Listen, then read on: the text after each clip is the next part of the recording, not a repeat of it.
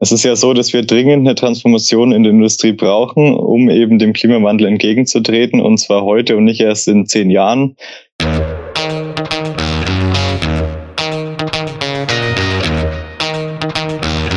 Sieben Jahre nach dem Pariser Klimaabkommen und bereits zwei Jahre in der sogenannten Dekade des Handelns ist es längst überfällig, dass alle gesellschaftlichen Akteure auf die Ziele der Nachhaltigkeit bzw. die 17 SDGs der Vereinten Nationen einzahlen. Neben der Politik und den Konsumenten und Konsumentinnen liegt vor allem in der Wirtschaft enormes transformatorisches Potenzial. Aus diesem Grund präsentiert die Nachhaltigkeitsinitiative des Burda Verlags For Our Planet zusammen mit dem Nachrichtenmagazin Fokus Unternehmen, die durch besonderes Engagement im Bereich Nachhaltigkeit herausstechen. Durch einen mehrstufigen und wissenschaftlich begleiteten Untersuchungsprozess erhalten Unternehmen besondere Aufmerksamkeit, die im Hier und Jetzt und durch zukünftige Maßnahmen ihren Teil dazu beitragen, den großen gesellschaftlichen Herausforderungen unserer Zeit zu begegnen. Durch diese besondere Auszeichnung soll sichergestellt werden, dass auch in Zukunft weitere Unternehmen ihrer großen Umwelt-, Klima- und gesellschaftlichen Verantwortung gerecht werden und im Sinne einer nachhaltigen Zukunft wirtschaften und handeln. Zu einem dieser Unternehmen gehört nur Magda Lamsbräu, die durch das Vorliegen einer Klimabilanz, ihrer Klimastrategie 2.0, dem Beitritt zur Science-Based Target sowie ihrem umfassenden Nachhaltigkeitsbericht besonders in der Dimension bisheriges Engagement punkten konnten. Mit diesem Statement hat die Nachhaltigkeitsinitiative des Burda Verlags den Einsatz der Magda Lamsbräu fürs Klima gewürdigt. Wir haben uns darüber mit Christoph Spenger unterhalten, der in unserer Biobrauerei für das Klimaschutzmanagement verantwortlich ist. Und damit sagen wir Hallo zu Christoph und Hallo zu Im Sudhaus, dem Podcast der Magda Lamsbräu. Schön, dass ihr wieder dabei seid. Wir wurden von Focus und dem Buddha Verlag als Unternehmen mit Top-Klima-Engagement ausgezeichnet. Was macht unsere Strategie so besonders? Also eine große Stärke von unserer Strategie ist auf jeden Fall, dass sie eine schnelle Reduktion von unseren Emissionen vorsieht. Es ist ja so, dass wir dringend eine Transformation in der Industrie brauchen, um eben dem Klimawandel entgegenzutreten, und zwar heute und nicht erst in zehn Jahren. Leider ist es ja so, ähm, dass oft ambitionierte CO2-Reduktionen erst für den Zeitraum nach 2030 oder noch später vorgesehen sind. Zum Beispiel zeigt eine Analyse vom New Climate Institute, dass die globalen Emissionen mit den heute vorgesehenen Maßnahmen bis zum Jahr 2030 ungefähr stagnieren würden. Dabei weiß man, dass die kommenden Jahre total entscheidend dafür sind, ob wir das 1,5 Grad Ziel noch halten können oder nicht. Und genau das nehmen wir als Brauerei sehr ernst und deswegen ähm, sieht unsere Strategie eine starke Reduktion unserer Emissionen vor, die vor allem auch zeitnah ist. Das heißt zeitnah innerhalb der nächsten Jahre bis 2030 und nicht erst äh, danach, ähm, damit wir eben kompatibel sind mit dem 1,5 Grad Ziel. Also diese starke Reduktion, die schnelle Reduktion ist auf jeden Fall was, was unsere Strategie hervorhebt. Ähm, außerdem ist unsere Strategie sozusagen handgemacht. Ähm, wir haben ähm, sie größtenteils mit unternehmenseigenem Know-how entwickelt. Zum Beispiel das Tool, mit dem wir die Unternehmensemissionen ähm, berechnen, also den sogenannten Corporate Carbon Footprint. Ähm, den haben, das haben wir selbst entwickelt und basiert auf dem international anerkannten Greenhouse Gas Protocol, ähm, was uns wieder erlaubt, dass wir nicht auf externe Dienstleister angewiesen sind und so auch die volle Transparenz und Kontrolle über die Berechnungen haben. Im äh, letzten Klimapodcast wurde ja viel darüber gesprochen, wie wir unsere Emissionen am Unternehmensstandort selbst reduzieren wollen. Die Lamsbräu steht aber ja natürlich nicht isoliert da, sondern ist in ein Wertschöpfungsnetz eingebunden, das ja auch zum Ausstoß von Treibhausgasen beiträgt. Werden denn die Emissionen, die hier entstehen, auch berücksichtigt? Ja, also das bezieht sich auf den sogenannten Scope-3-Bereich. Also das äh, beinhaltet sozusagen äh, vereinfacht gesagt alles, was ähm, in den vor- und nachgelagerten Teilen von unserer Wertschöpfungskette anfällt. Also zum Beispiel sowas wie die Herstellung von unseren Glasflaschen, von unseren Biorohstoffen, der Transport von, von diesen Dingen, aber genauso auch wie die Extraktion von den Energieträgern, die wir dann wiederum für die Produktion verwenden oder für den Fuhrpark, ähm, aber auch nachgelagerte Dinge wie die Auslieferung unserer Getränke, aber genauso auch ähm, die Frage, wie kommen unsere Mitarbeiter oder Mitarbeiterinnen auf die Arbeit. Also der Pendelverkehr ist auch äh, Teil von diesem Scope-3-Bereich. Und Ganz allgemein gesprochen ist Scope 3 auch der Bereich, äh, der, in dem am meisten Treibhausgasemissionen anfallen. Also laut dem Greenhouse-Gas-Protokoll ähm, liegen meist über 70 Prozent der Gesamtemissionen von Unternehmen in diesen vor- und nachgelagerten Bereichen. Und wir als produzierendes Unternehmen sind da auch keine Ausnahme. Ähm, auf der anderen Seite ist es auch der Bereich, der sich eben besonders schwer erfassen lässt und auch noch viel schwerer reduzieren, weil dies eben Emissionen sind, die nicht bei uns in der Brauerei anfallen. Und deswegen geht es bei uns im ersten Schritt überhaupt erstmal darum, ähm, uns über die Höhe der Emissionen klar zu werden, das heißt Transparenz reinzubekommen. Um diesem komplexen Thema erstmal gerecht zu werden, müssen wir auch priorisieren. Das Greenhouse-Gas-Protokoll gibt da relativ viele Emissionskategorien an, die potenziell relevant sein könnten, äh, wovon wir aber nicht alle betrachten müssen. Zum Beispiel, äh, weil die einfach für uns gar nicht existieren, sowas wie Franchising, das haben wir einfach nicht ähm, aber auch weil sie nicht relevant sind aufgrund der Emissionsmenge, wie sowas wie Geschäftsreisen zum Beispiel. Ähm, und diese nicht relevanten Kategorien werden dann in dem ersten Schritt erstmal ausgeschlossen und ähm, fokussieren uns dann auf die relevanten Emissionsbereiche. Das ist unter anderem sind das dann die eingekauften Güter, also sowas wie Glas, ähm, aber auch die Biorohstoffe.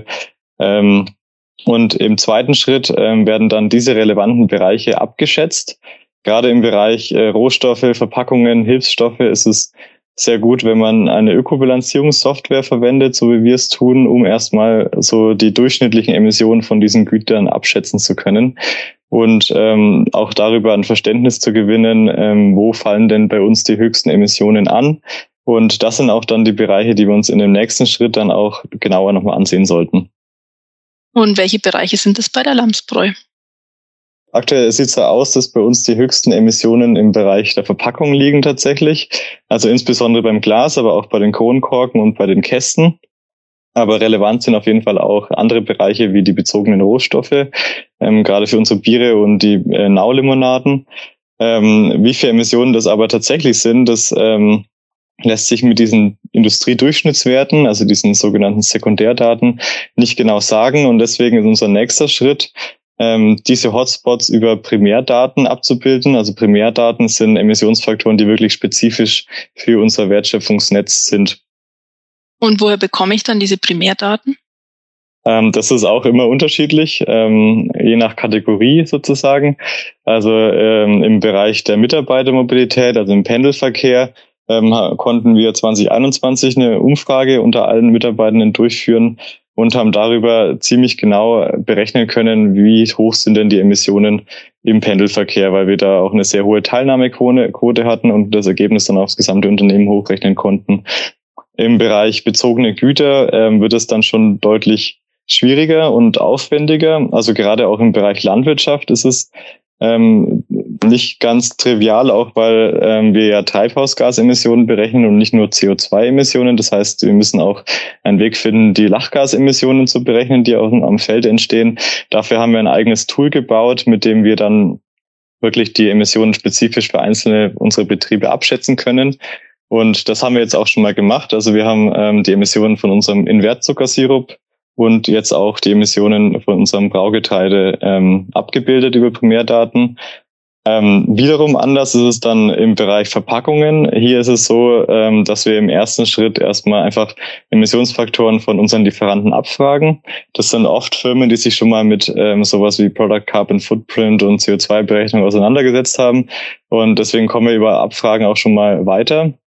Oft ähm, wichtig ist aber, dass man nicht einfach nur den Wert sich anschaut, sondern auch weitere Daten abfragt, um das Ganze nochmal zu plausibilisieren, weil eben ähm, auch jedes Unternehmen die CO2-Emissionen ein bisschen anders berechnet. Hier gibt es noch keine wirklich standardisierte Methodik und deswegen ähm, ist es eben wichtig, da noch Zusatzinformationen anzufragen, um das zu plausibilisieren.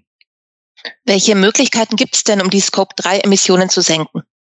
Das ist genauso unterschiedlich wie deren Berechnung. Also im Bereich Mitarbeit Mitarbeitermobilität ähm, haben wir bereits einige Maßnahmen umgesetzt, äh, um eben klimafreundliche Arbeitswege zu fördern. Beispielsweise ähm, haben wir das Thema Jobrat, äh, wo wir auch finanzielle Anreize schaffen, äh, quasi das Auto öfter mal stehen zu lassen oder auch wir haben auch äh, klimafreundliche Mobilität in unser gesundheitliches Bonus Bonussystem integriert. Wir haben durch die Umfrage, die wir gemacht haben, 2021, hat uns äh, konnten wir auch bestätigt bekommen, ähm, dass diese Maßnahmen auch wirken tatsächlich. Also ähm, wir haben wirklich manche von unseren Kolleginnen auch äh, dazu bewogen, auf nachhaltige Mobilität umzusteigen, äh, öfter mal das Fahrrad zu nutzen statt das Auto und sparen dadurch immerhin rund fünf Tonnen CO2-Äquivalente pro Jahr ein. Im Bereich der bezogenen Güter ist es dann wieder anders. Da reduziert man eher entweder darüber, dass man einfach weniger davon verbraucht oder dass man, dass die, die Güter, die man bezieht, dass die klimafreundlicher hergestellt werden. Ähm, und eine Maßnahme, die ich hier nennen kann, ist die Verringerung der Dicke unserer Kronenkorken. Also ein Kronenkorken an sich ist jetzt nicht der große CO2-Treiber, aber wir beziehen jährlich rund oder über 60 Millionen Stück davon und können allein dadurch, dass wir die Dicke kaum merklich reduzieren, äh, circa 70 Tonnen CO2-Äquivalente pro Jahr einsparen. Das ist schon eine ganze Menge. Also damit könnte man 200.000 Kilometer mit einem durchschnittlichen Verbrenner-Pkw fahren. Wir haben ja bereits gehört, warum eine schnelle Reduktion von CO2-Emissionen für unternehmerischen Klimaschutz die höchste Priorität haben sollte. Auf der anderen Seite steckt in Unternehmen aber auch das Potenzial, positive Entwicklungen voranzutreiben und nicht nur negative Auswirkungen zu verringern. Was können wir hier als Biopionier in Bezug auf den Klimaschutz leisten? Ja, für, diese, für diesen Punkt gibt es sogar einen offiziellen oder halboffiziellen Begriff. Also statt Fußabdruck spricht man hier von dem Handabdruck. Also es, dieser Handabdruck soll den eher negativ klingenden Fußabdruck so ergänzen, äh, indem man die positiven Klimaschutzleistungen äh, von Unternehmen in den Vordergrund drückt. Und wir als äh, Neumarkter Lamsbräu ähm, vergrößern unseren persönlichen Klimafußabdruck vor allem dadurch, dass wir die Landwirte aus unserer Erzeugergemeinschaft dabei unterstützen, Humus aufzubauen. Humus ist extrem wichtig für den Klimaschutz, weil er zu fast 60 Prozent aus Kohlenstoff besteht. Der Kohlenstoff wurde vorher in Form von CO2 über Photosynthese aus der Luft geholt. Und dass der, der Humusaufbau so wichtig ist, hat auch nochmal die Weltklimakonferenz in Paris verdeutlicht, wo Analysen gezeigt haben, dass wenn wir den globalen organischen Kohlenstoffvorrat im Boden um jährlich nur 0,4 Prozent erhöhen könnten, was jetzt erstmal nicht viel klingt, können wir die gesamten vom Menschen verursachten Emissionen kompensieren. Problem ist dabei, dass das eher eine theoretische Möglichkeit ist, weil der Trend eher in die entgegengesetzte Richtung geht. Das heißt, die, die Böden nehmen ab, äh, die Humusgehalte in den Böden nehmen kontinuierlich ab.